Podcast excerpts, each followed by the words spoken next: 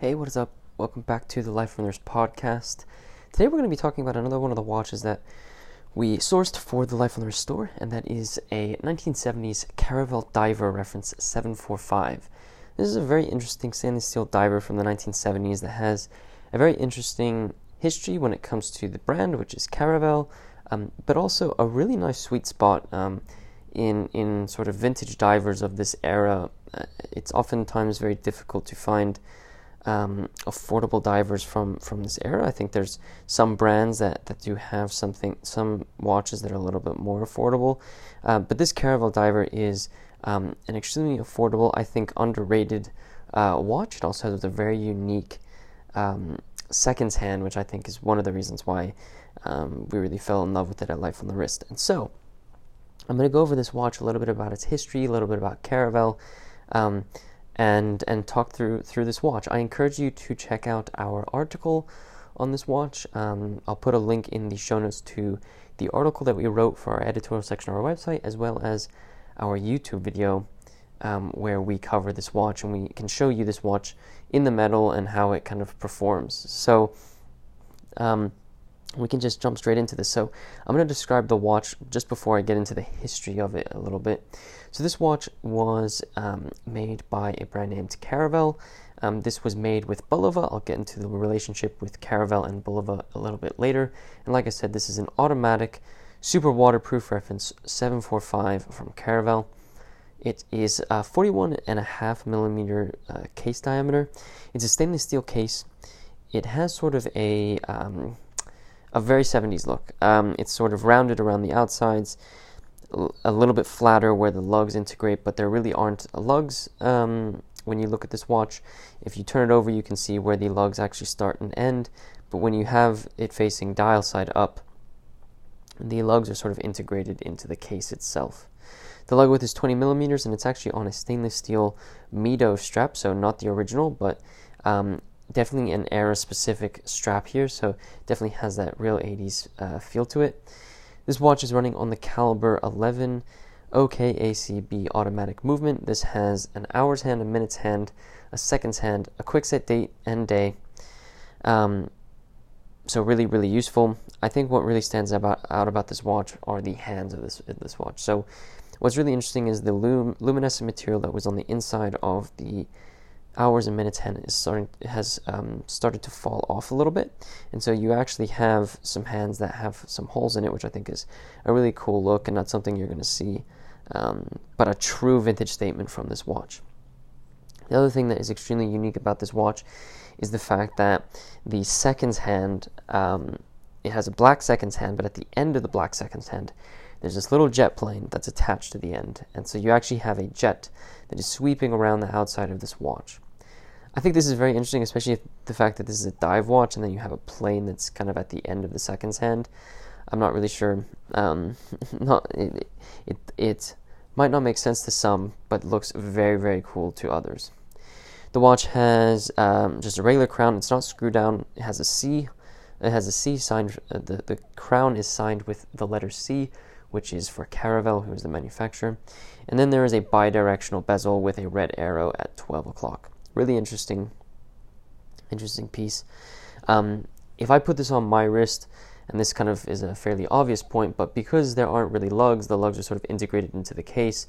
The 41.5 millimeter stainless steel case from this Caravel watch uh, fits very, very nicely. It doesn't overhang on my wrist. My wrist is a little bit smaller, so it wouldn't overhang on anyone's wrist, really um, a really beautiful watch to, to wear and, and, and a pleasure to, to, to have on the wrist.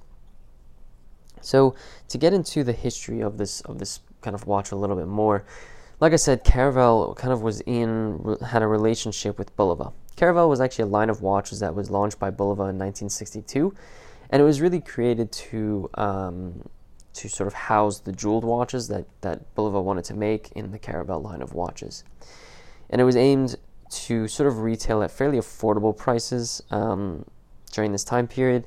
So jeweled watches that were a little bit more affordable. Um, it was um, mainly for those who were looking for sort of a classical looking watch at a decent price, so something they could, they could wear maybe on a dress dressier side. But this was um, this was obviously, you know, they didn't just focus on jeweled watches and they sort of diversified into some other watches, divers being one of them. The Caravel line of watches was actually very, very successful. Uh, you know, Bulova definitely reaped the benefits of this, and it actually became one of the largest selling jeweled watches in the United States of America in 1968.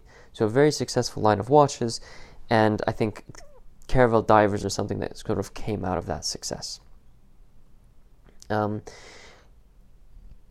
and so, uh, you know, this diver was sort of part of that part of that time. I think this watch dates to uh, late 70s, early 80s, um, and, just looks absolutely incredible. If you look at the dial of this watch, um, just to go into maybe some of the more aesthetic things that I really like, if you look at the dial of this watch, there's just a couple of it's sort of speckled dots on the on the dial of this watch um, that reminds me of sort of a night sky, especially in specific lights the the the dots on the watch come out a little bit more uh, prevalently, and so are really interesting to to take a look at and add a really different feel to to this watch. Another thing that I really like about this watch is the applied hour markers. They're relatively square, except for six o'clock and twelve o'clock, which are rectangular, and it really is a, a really beautiful piece.